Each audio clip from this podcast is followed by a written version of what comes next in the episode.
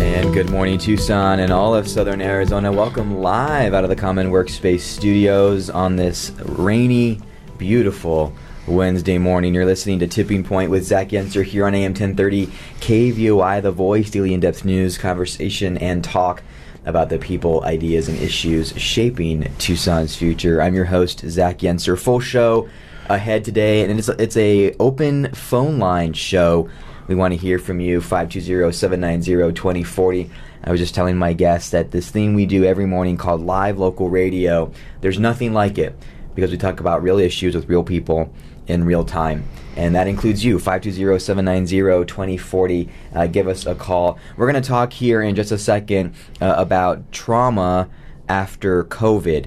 And uh, on the other side of, of schools uh, being shut down or limited, the, the change in lifestyle, the, the societal shifts that we've seen over the last uh, year and a half to two years, uh, what have been the mental health and trauma uh, implications of that, specifically uh, for our kids. We talked about it generally last week.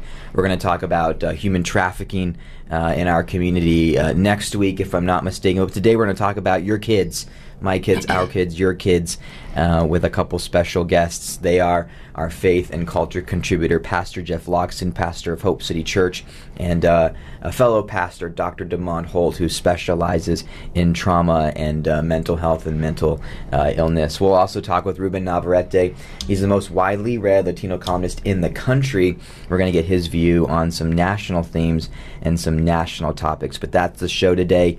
520-790-2040. The first, Pastor Jeff. Always good to be with you. Thanks for bringing this conversation together and uh, pulling a Pastor Demond Holt in. Yeah, thanks for having me, Zach. I'm excited to hear uh, more from Dr. Holt today and uh, specifically on trauma and how it's impacting uh, future generations. Absolutely. Uh, so again, we kind of we kind of set the table last week, but real quick, uh, Dr. Holt, can you uh, briefly revisit what trauma is and specifically complex trauma um, as it pertains to the circumstances our children are facing today as they emerge from the lockdown of 2020, 2021, and are navigating that reentry into to school in person. Well, what's going on with our kids on the other side here? Um, uh, once again, uh, thank you for having me. Um, it's truly a pleasure uh, to be here. And um, you asked a very important question in regards to you know, how do we define psychological trauma. And so, number one, trauma is a psychological, emotional wound to the brain. And this is when life devastating or life threatening things happens to the individual um, that it creates these uh, scars to the brain. Secondly, uh, trauma is a dysregulated stress that is so overwhelming that it's difficult for people to cope um, with their lives with uh, being in environments where there's a lot of chronic stress and uh, a lot of traumatic experiences.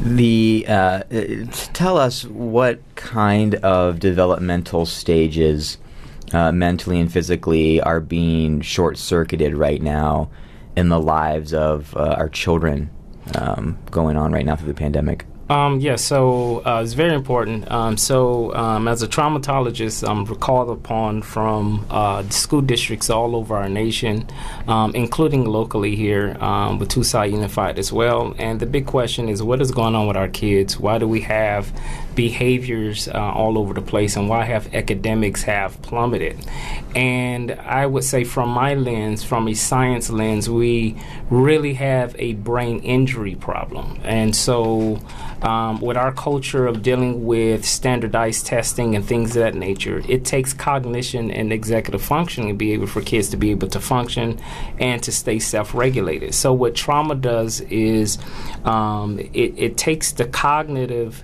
um, capacities from the frontal lobe where that retaining information, where you learn, um, and all of those different things. And it puts the brain into a survival mode where the limbic system, the lower part of the brain, puts children into survival modes that, that puts them in a state of flight or flight. And when they are in the fight or flight or freeze me- mechanism, um, they have a difficult time regulating their behavior and they have a difficult time learning algebra. Okay, and so mm. traumas can be like acute trauma. Acute trauma is a one time trauma that has long term uh, consequences or impacts or ramifications, or two, chronic trauma, which is more of a long term, long period of time trauma like poverty or abuse, or as you alluded to, complex trauma is a con- is a trauma where one individual are experiencing a plethora of traumas mm. at the same time, and then it can be generational trauma. What what my grandmother went through, my mother went through, and the daughter is going through, and no one is reversing the vicious cycle of those traumas. So this is what our kids are going through pre-COVID. Then when COVID came, COVID did nothing but really exacerbate existing pre conditions um, in regards to trauma. And so we began to see increases of anxiety, increases of depression. We began to see more kids uh, commit suicide or have thoughts of suicide. Um, we also saw um, between 18 to 24 year old uh, young adults were suffering from um, an increase of substance abuse to, to self medicate to help them cope with the traumas that they're going through. Uh, I uh, there's a there's a few things that I think we've heard and that we've seen yeah. for young kids, and I want I want to ask this question in a depoliticized way. I want to ask Pastor Merely uh, about the causes and effects. We're with uh, Pastor uh, Demond Holt, uh, a, a, PhD in this field of trauma, pastor here locally of Pilgrim Rest Missionary Baptist Church. You know, I think about the fact that that schools being open uh, provide more than an education, for better for worse. Yeah. They provide uh, social interaction. They provide uh, mental health and and and all general health. They provide food. They provide a lot of resources, and especially in our public education today, that left when kids were at home. That's when right. kids were at home, they were around abusive situations that they were away from for the majority of the day and the majority of the year. Yeah. I think we're still sorting through, and again, I want to depoliticize this for this morning, Pastor Holt. Yeah. Uh, masks on children, regardless of the health uh, benefits. Uh, do kids being masked? Uh, for two years have an impact on social interaction. Uh, are these some of the factors you're seeing, hearing, and believe uh, are factors in these uh, mental health and traumatic experiences that kids are facing today?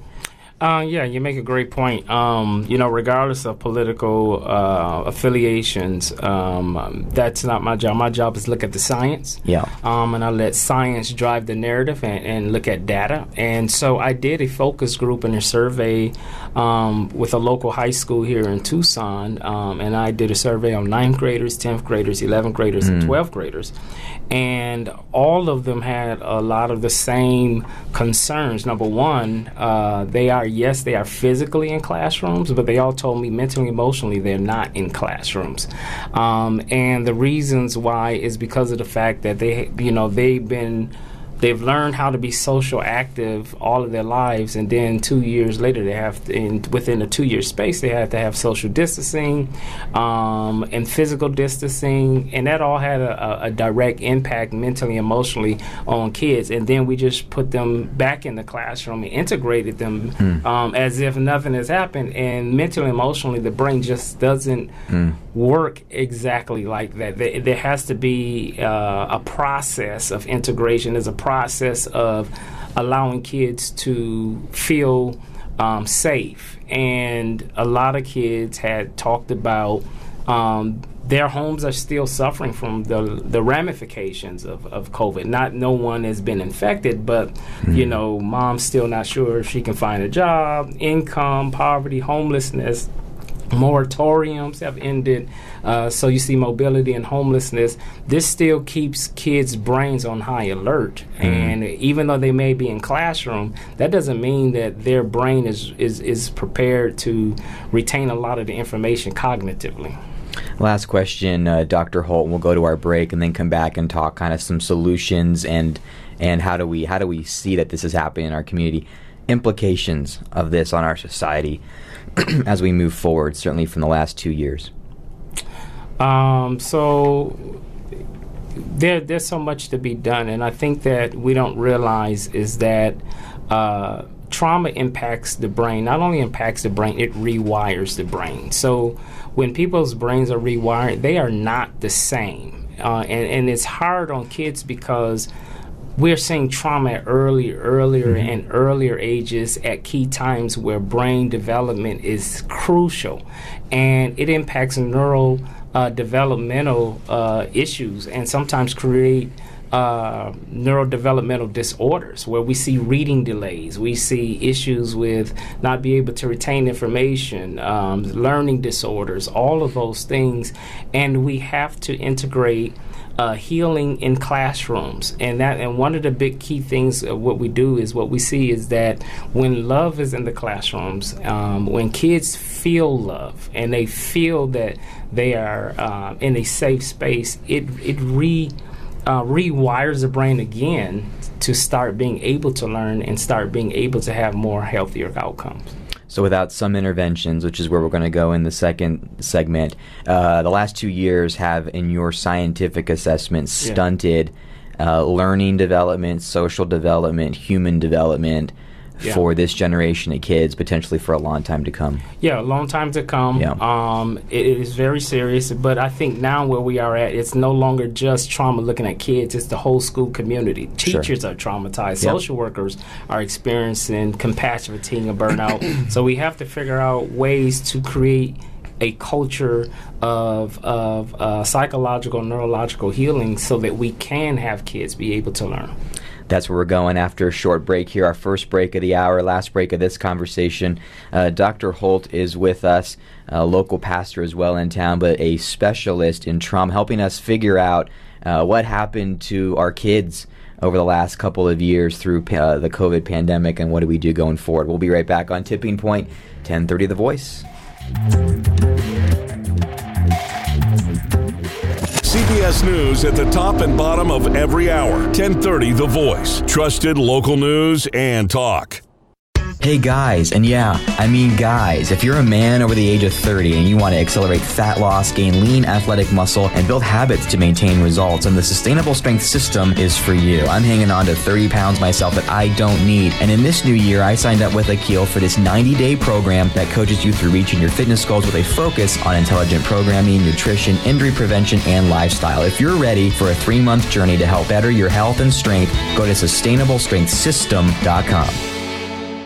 The economy is moving forward, and Arizona businesses are looking at new opportunities and challenges as we emerge from COVID 19. Leading companies are planning how to respond to new business and rebuild their teams and are looking for critical talent now. The right talent in key positions will make all the difference, and having a trusted and dedicated talent acquisition partner will give you an edge. Devin and her team at Talent Store will connect you with top talent while positively impacting time to hire, retention, and your employer brand. Learn more by visiting yourtalentstore.com and schedule scheduling time with Devin and her team.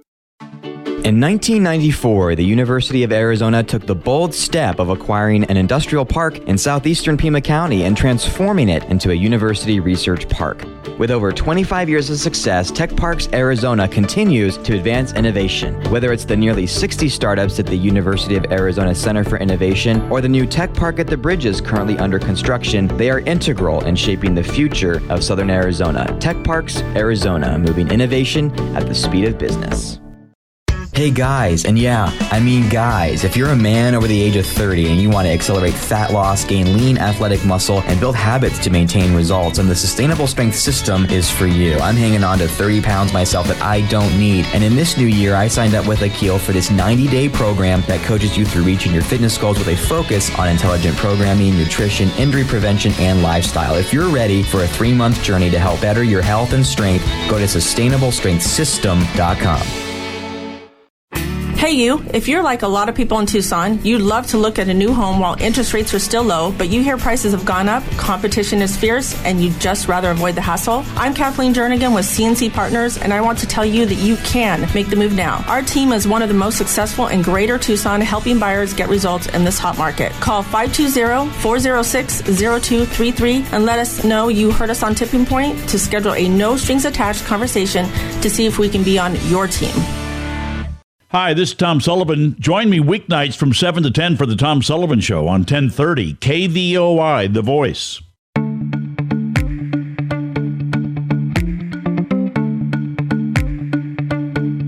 And we're back Tucson and all of Southern Arizona here out of the Common Workspace studios. We're with uh, Pastor Demond Holt uh, here, really with two hats on. One is pastor of Pilgrim Rest Missionary Baptist Church, but really in this seat as Dr. Demond Holt, a specialist uh, in trauma.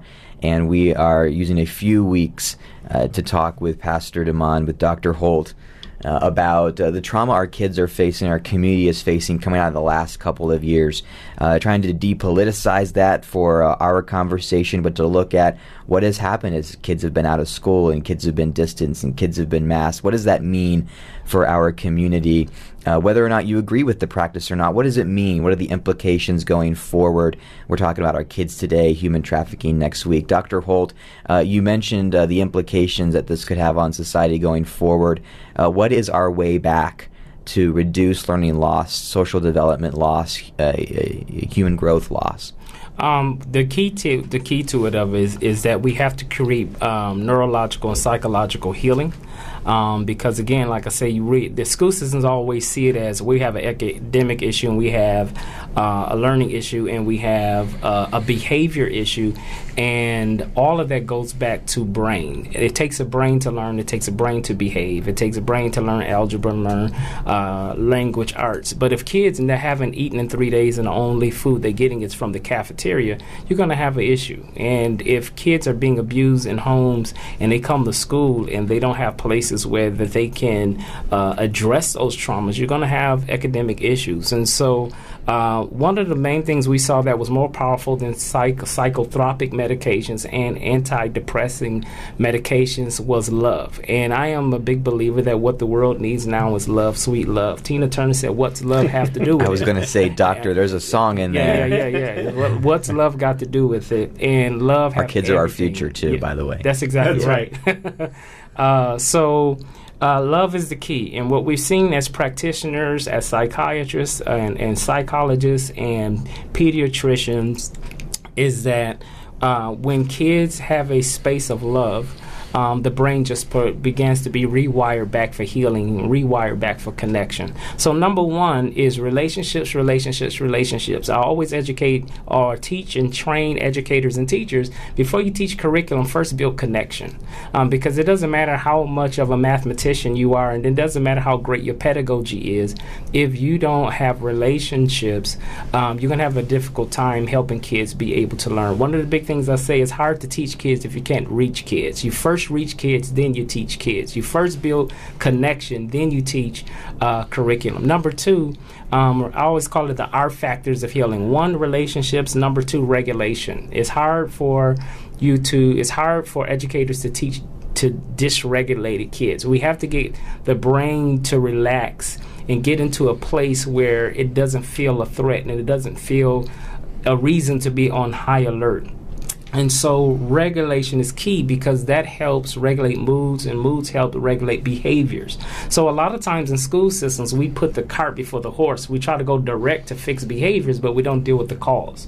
Um, one of the things I look at trauma is trauma is has been a bacteria or a virus in our education system. And for 30, 40 years, we've been giving it an ibuprofen instead of the antibiotics.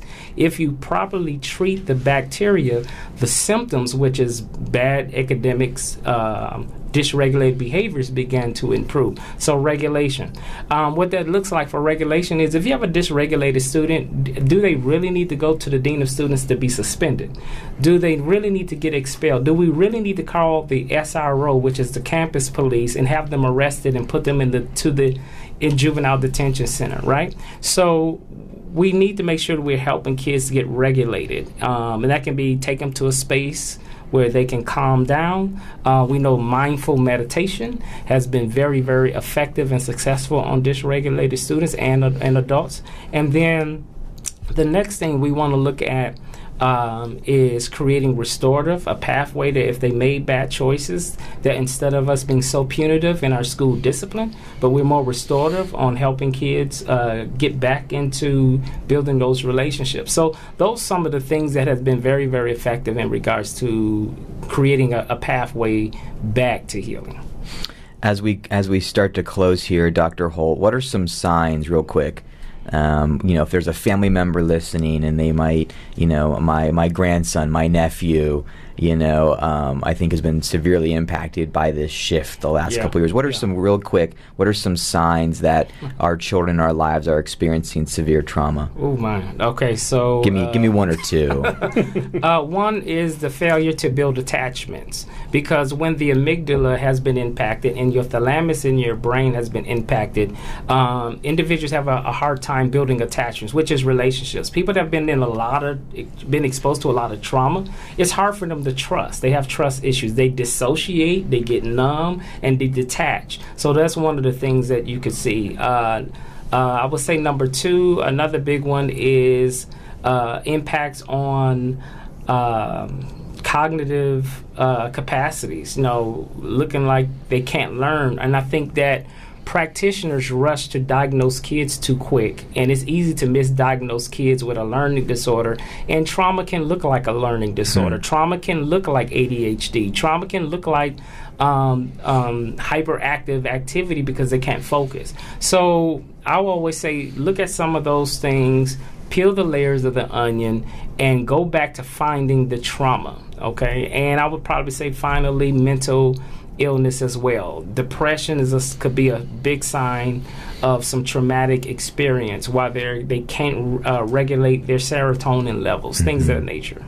Dr. Holt, before we go to Pastor Jeff Loxton to close us out, we had people reaching out to you literally within five minutes of Yes. you being on the show last week. Where can Yeah. people reach you about Uh, this? yes, so they can uh, go to my website, the Trauma Center of Hope. I'm the founder of the Trauma Center of Hope. Go to the website, check us out. Um, if you need to uh, want to give me a call, you can give me a call at area code 520-595-8885. Okay, and my uh, email is my first and last name is Demon at demonholt.com. Demon at demonholt.com. Dr. Holt, Pastor Holt, all the things. Thank you so much for being with us. We got one more week with Yes. you to explore how this is impacting our community. Pastor Jeff Loxton, uh, can the church be a part of helping families through this kind of recovery process? 100%. I think uh, Dr. Damon Holt nailed uh, the the concept with the need for relationships and love, and uh, there's no better place than the local church when the church is functioning optimally.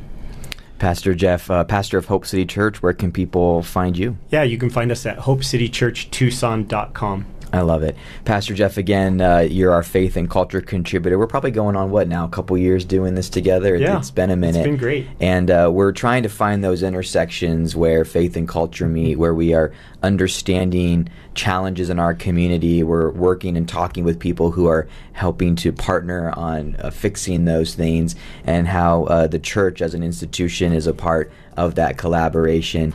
And uh, we've talked. Uh, we've talked uh, adoption and foster care. We've talked refugee. We're talking trauma and kids in schools, and we're going to keep doing it. Uh, we'll do it next week. We got you on next week, uh, Dr. Holt. Looking forward to it. Looking forward to it. And Thank until you, then, you guys stay safe and healthy. God bless. Thanks so much. When we come back, a few thoughts from me, and then the uh, country's most read syndicated Latino columnist Ruben Navarrete will be on talk about national issues from his perch. We'll be back on in just a minute. 10:30, The Voice.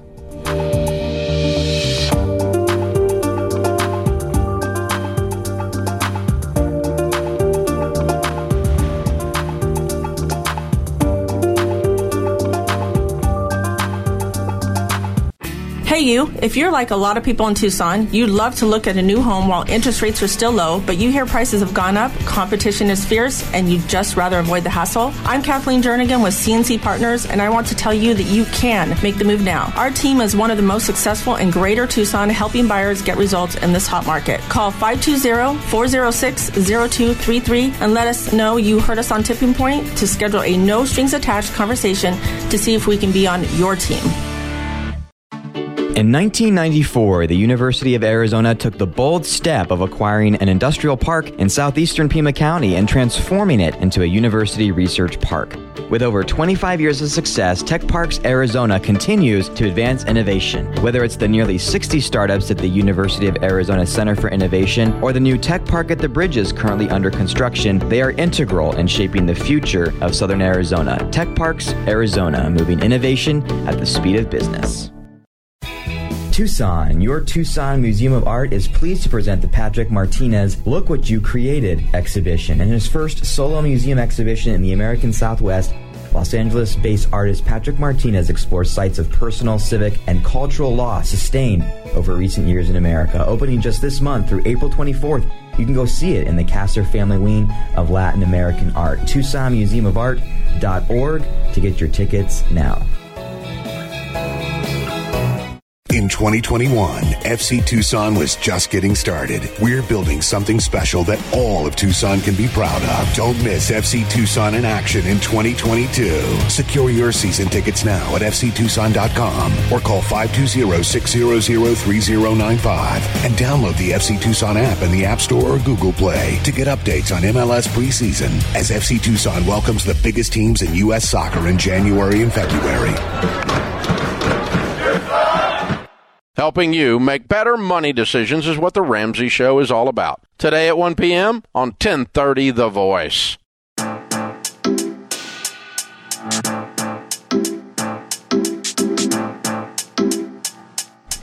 And we're back to Tucson and all of Southern Arizona here out of the Common Workspace Studios. You're listening to Tipping Point with Zach Yenser. It airs every Monday to Friday, 9 to 10 a.m. We talk about the people, ideas, and issues shaping Tucson's future.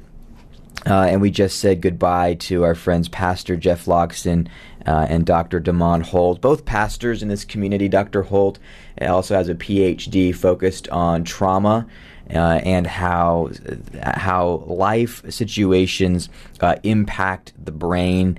Uh, which Im- impacts engagement in society and what to do about it. Really interesting conversation. Today was two, part two out of three parts. Third part will be next week with us uh, here on Wednesday. Uh, and uh, Pastor Jeff and I, uh, again, are looking at intersections of faith and community and culture in the church. Uh, and uh, without any kind of an agenda, this was an issue that came up. And I got to tell you, uh, our listeners, you listening, um, have really uh, been reaching out to Dr. Holt and have been communicating. We know this is on your mind, and that is uh, what happened to our kids over the last uh, over the last two years. and and this hasn't been a topic that I've talked about a lot. there's no agenda uh, for me on this topic. Uh, I'm not dogmatic about it. I'm not ideological uh, about it. Maybe some of you wish um, that I was. This is not something I've been talking about or talking against in any way. Um, I merely listen to what I'm hearing and I try to piece together the story um, as I'm hearing it. And uh, if you missed the interview with Dr. Damon Holt, go back and uh, and check it out. Someone who's very involved with TUSD schools, uh, very involved. Uh, with social justice and public safety in the community. He doesn't have an agenda either, I got to tell you. He merely looks at the science and the data. And before we go and visit with Ruben Navarrete for a bit of a longer fourth segment here, last segment of this hour, we'll talk some national issues. Here is what uh, I think we are going to be looking back on in the next two years about the last two years. Um, and and that is, I think we are going to look back and say, look, there were some things we thought we had to do in the moment that were really bad decisions. And I think we're going to look back and say that shutting down schools uh, was a bad decision. Uh, that masking children um, was a decision at the minimum with negative consequences. And again, I want you to hear this and I want anyone to hear this who listens to this podcast in the background. These are not political conversations for me. These are science and data conversations.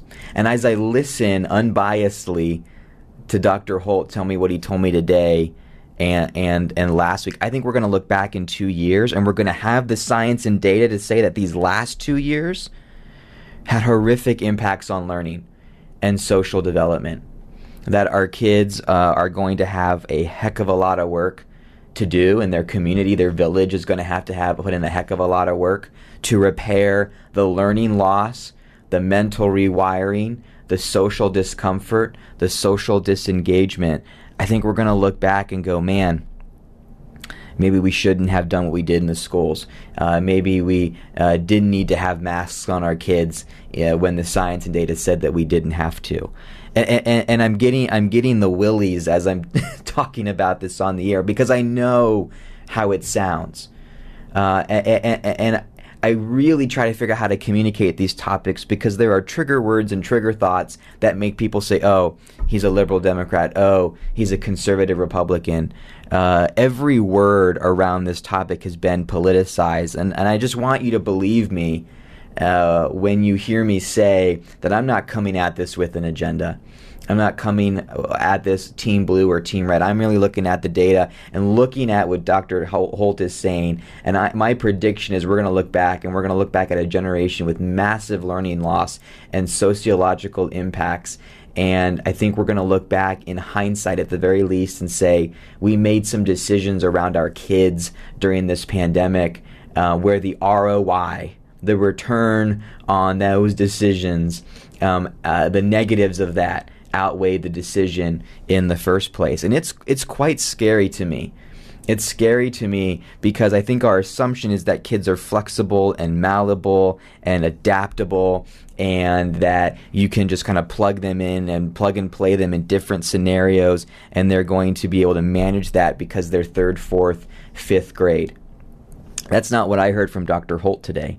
I heard from Dr. Holt today that the brain rewires itself after being uh, uh, after having uh, shifts in education for two years and how they engage in class. Those mental rewirings aren't just going to unwire themselves.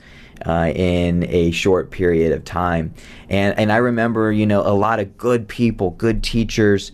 Uh, I think one even on this show got upset when I said um, there is significant learning loss by the data uh, out of that first year of COVID, loss in reading and math was extraordinary across the country, and it was worse in communities of color. Well, no, it's not learning loss. Kids were still learning. We're using the wrong language. And I got to tell you, I'm starting to fear uh, that uh, our, our education system uh, started pushing words and language and verbiage to whitewash what was happening instead of being honest about the fact uh, that our schools and our kids are in a world of hurt that's not going to go away.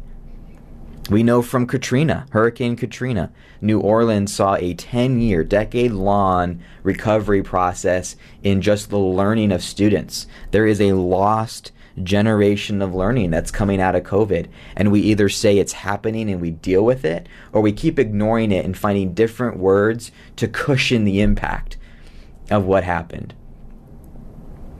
And at some point, those who were for masks and school closures and those who aren't are going to have to be working together over the next few years to solve what happened. No matter whether you agree with it or not, the pragmatic impacts are there. That's the that's the funny thing about this thing we call life. It does what it does, and you adapt. And you you at the end of the day, you know whether you were right or wrong. Sometimes after the fact. But my hope is that this is a space where the politics are pulled out and we just say simply, what the heck happened with our kids? Good and bad. And if it's bad, how do we solve it? It's what we hoped to do here today by talking to experts who didn't have a political angle on a topic that has been politicized.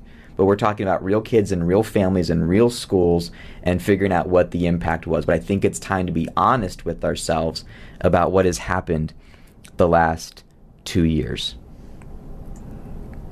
When we come back from a short break, our fourth segment is going to be with Ruben Navarrette, the most widely read Latino columnist in the country. From his perch in Southern California, his national platform, we'll talk about some national issues. He's our guy to help us make sense of national. We focus on local here and state on the program. When we uh, when we uh, dabble in the national, it's with Ruben Navarrette, who's been watching things for a really long time. We'll be right back here on Tipping Point, AM 1030 KVOI, The Voice.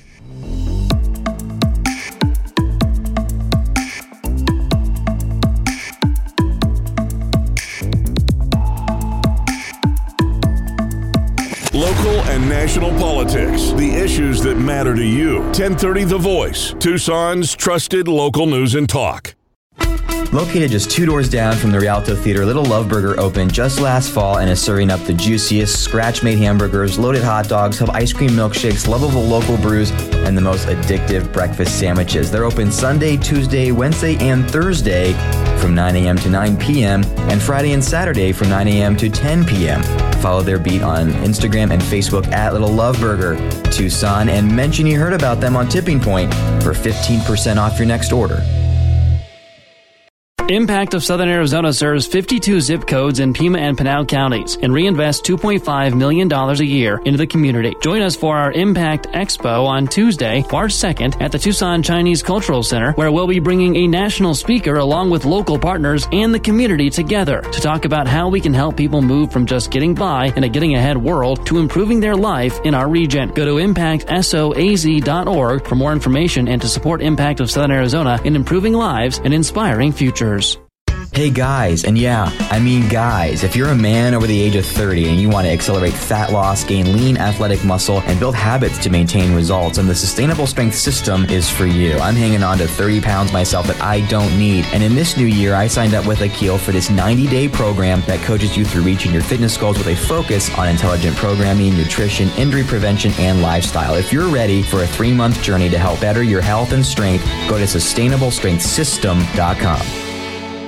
In 2021, FC Tucson was just getting started. We're building something special that all of Tucson can be proud of. Don't miss FC Tucson in action in 2022. Secure your season tickets now at fctucson.com or call 520-600-3095 and download the FC Tucson app in the App Store or Google Play to get updates on MLS preseason as FC Tucson welcomes the biggest teams in U.S. soccer in January and February. Tucson, your Tucson Museum of Art is pleased to present the Patrick Martinez Look What You Created exhibition. In his first solo museum exhibition in the American Southwest, Los Angeles based artist Patrick Martinez explores sites of personal, civic, and cultural loss sustained over recent years in America. Opening just this month through April 24th, you can go see it in the Kasser Family Wing of Latin American Art. TucsonMuseumofArt.org to get your tickets now. This is Bill Buckmaster, the Reid Park Zoo update coming up at noon on 1030 Tucson's Voice for Trusted News Talk.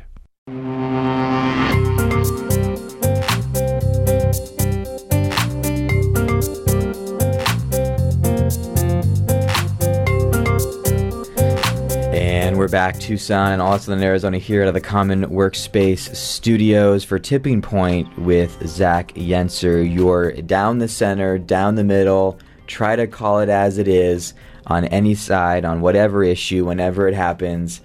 Tipping Point with Zach Yentzer. We talk about the people, ideas, and issues shaping Tucson's future because our community uh, is too special uh, to uh, to not talk about the issues that matter in, a, in, in the right way. The segment is sponsored by Little Love Burger, opening downtown on, on, October 20th last year. So they're a few months in.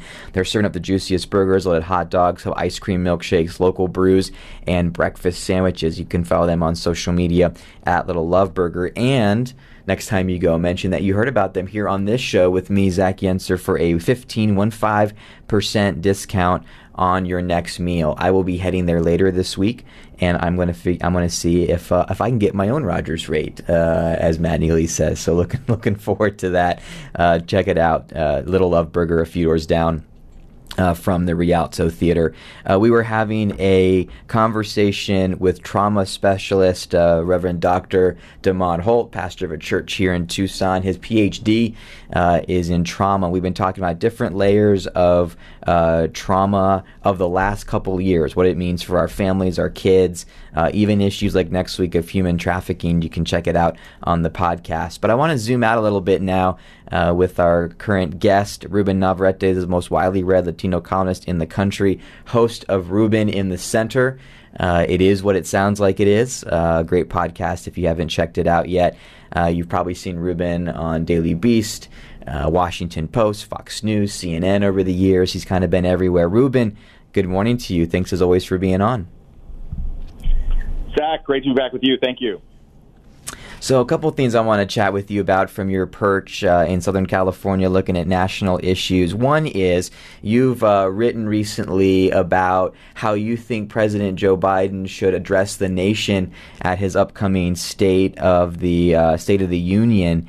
And I wanted to ask you about this, uh, particularly on the economy. Uh, even though there are some elements of the economy that are really strong, the challenge for the Biden administration, I think, is that the normal Joe and Jane just aren't feeling it. Uh, inflation is the highest it's been since 1982. Right. Uh, and in recent polling, whether it is CNN, Politico, Economist, Fox News, NBC, uh, NBC actually has a higher disapproval rate from their poll than even right. Fox News. 60% of Americans disapprove of President Joe Biden on the economy. Should he ignore this issue? Should he talk about it? Should he go all in and address right. it? Where does he go right. in the next couple weeks?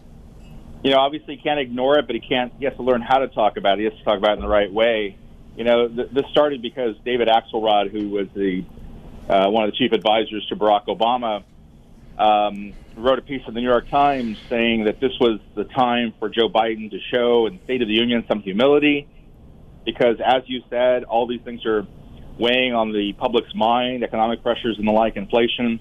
And so what Axelrod says is you want to don't do a victory lap and talk about all the things you're doing well and great like presidents normally do during a State of the Union address. Instead, you want to show some empathy for what people are going through and be humble.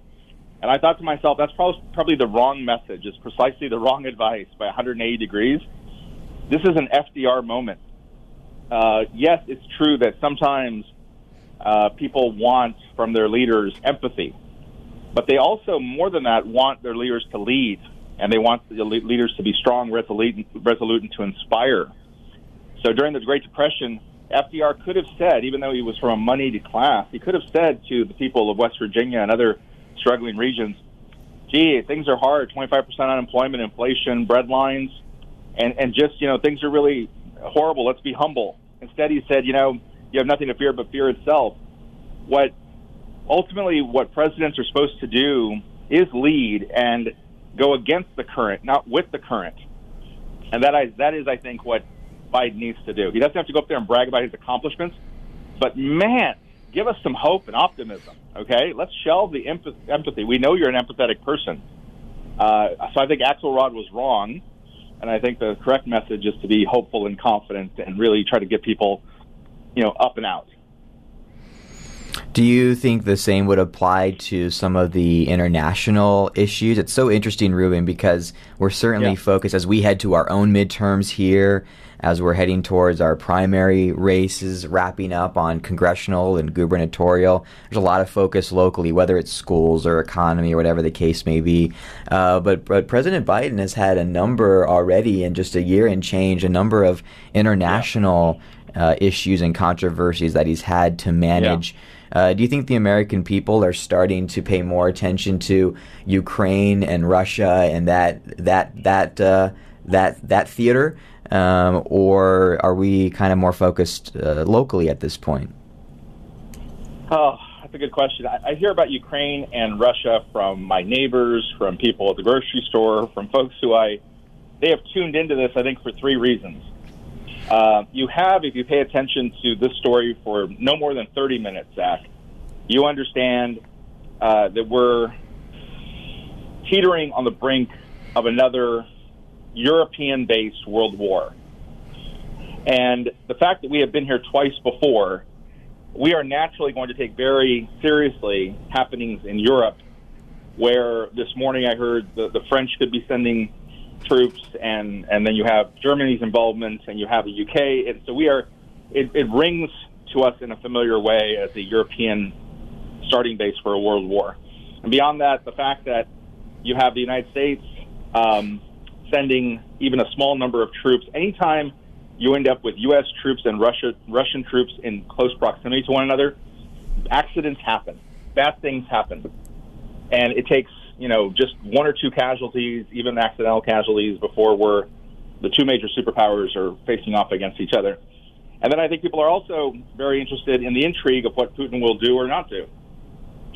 Uh, I was listening to a podcast on NPR, and the whole thing was about Putin I would not normally, Zach, have listened to 30 minutes about Vladimir Putin. now I know that after he went to law school, he was recruited into KGB. I, I knew he was KGB. I didn't know he'd gone to law school. So the fact that he's a fascinating person, I think, gets people tuned into this. To your bigger point, though, uh, we've learned that just because you're the head of the Senate Foreign Relations Committee, that doesn't mean anything. You don't necessarily learn anything about foreign policy being the head of the Senate Foreign Relations Committee because Joe Biden is most certainly in over his head and his foreign policy team seems to be stuck in reactive mode. We're with Ruben Navarrette, one of the most widely read Latino economists in the country. Ruben in the Center is his podcast. He publishes across Washington Post, Daily Beast, and more on a weekly basis. Uh, Ruben, I know this happened just yesterday, but I wonder if you have any thoughts as you've woken up this morning to review it. Uh, and this is in uh, your state. Three San Francisco yep. school board members were removed uh, last night, Tuesday. Uh, I think in San Francisco, I think the number that I saw from someone, from a friend who's been watching this pretty closely, is 8% Republican. So this was not, you know, a Republican versus Democrat thing. This was Democrat versus Democrats in San Francisco. Right. Three board members, some of them were voted out by 70% voter support of the recall. The mayor of right. San Francisco, London Breed, was in support of the recall.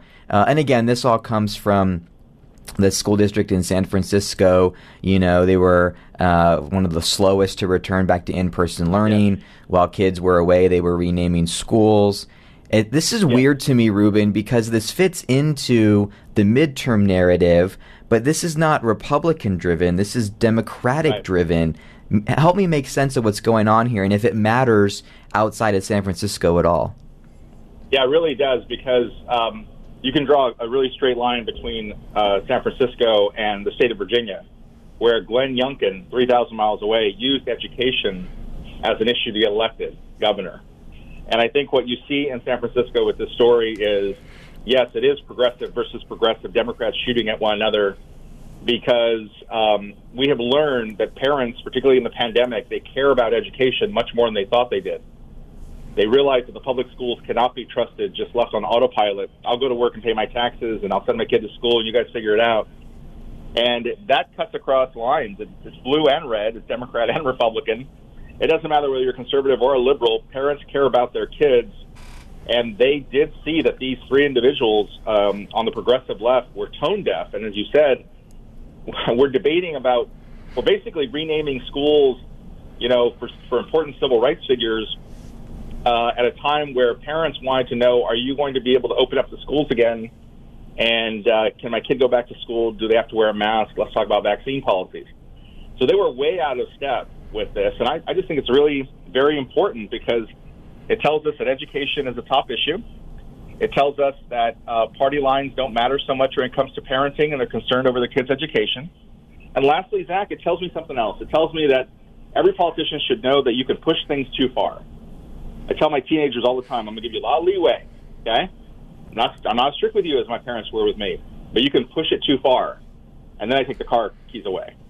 And what happened in San Francisco, and what happens sometimes with right wing right wing Republicans in states like Texas, is they push it too far, and when they push it too far, the voters take the keys to the car away. It was so interesting, Ruben, to, to read statements from Mayor London Breed of San Francisco, a staunch Democrat, uh, saying San Francisco is a city that believes in the value of big ideas, but those ideas must be built on the foundation of a government that does the essentials well. Um, and well said. Ruben, as you're listening to parents there in your state of California, um, what what were the Democratic parents, the 70% of Democratic voters who voted these folks out? What were their concerns? I would imagine uh, I don't know. I don't know what I imagine. What were the issues? Was it school closures? Was it renaming the schools? What were yeah, the yeah. issues that parents had? Well, look, I think what you're hearing now this week has been an interesting week, Zach. You know, for this, this debate because in California, you have a couple things going on at once. You had the Super Bowl, where thousands of people showed up to uh, SoFi Stadium, not just in the suite boxes, not just this. This is about LeBron James up in the private suite. It was the people in the stands who did not wear masks, who had a mask requirement and flouted it. Yeah. And then the very next day, Monday, kids all went back to school, and in school they have to wear their mask all the way through class. Those two things happening within a 24 hour period really lit things on fire in terms of, of saying that just as California is easing up now on its mask requirements for restaurants, adults no longer have to wear masks in restaurants, kids still have to wear masks in schools. It's just too much happening at the same time, and I think people's heads are spinning in terms of, gee whiz, if the kid is in class, he's wearing a cloth a cloth mask. You've already said it, that cloth ma- cloth masks don't work. Why are we doing this again? Explain this, right? Mm. It's not very logical. And I think that that's part of what played into um, what's happening in San Francisco because it sounded like the school board members said, you know what, this stuff that I have to deal with in terms of masks, vaccines, school closures, that's just too messy and complicated. Instead, I'm going to go over here and rename a school. That's easy. And the voters weren't having it. They just were not having it. They just felt like, regardless of party stripe, progressive, liberal, whatever it is, do your job. You know, you want to run for school board, so do the tough things that require, mm-hmm. are required when you sit on a school board, and that's true in Tucson, or San Francisco, or Boston, or wherever. Yeah, so so interesting. You know, I mean, I think uh, you know the Republican Party is definitely tapping into this issue in a political way ahead of the midterms. But again, Ruben, it's when seventy percent of Democratic voters go this direction that makes me go, what, what, "What's happening here?" There's something that is truly underlying. And so, thanks for addressing that, Ruben. I gotta let you go. Unfortunately, where can people read your work this week? So the podcast is Ruben in the Center. You can find it at iTunes, Spotify, everywhere uh, and also RubenAlvarez.com. Just follow the uh, the hand grenades that tend to come at me from both sides. They do. I don't know how you do it, but uh, well, I do know how you do it. You're down the center. That's what happens, and uh, uh, we get on this show too. Ruben, thanks so much for being with us, and uh, we'll talk to you soon. Thanks, Zach. When we come back tomorrow, we'll continue talking about the issues with you. Hugh Hewitt up next. Bill Buckmaster at noon as always. Tucson, stay safe out there, stay warm, don't get too wet in this beautiful rainy day. Thanks for listening. This is Hugh Hewitt. Coming up, it's the Hugh Hewitt Show on 1030 KVOI, Cortaro, Tucson, The Voice, online at kvoi.com. This is CBS News on the Hour, your home for original reporting. I'm Steve Kathan. The U.S. and NATO say there's no evidence Russia's de escalating.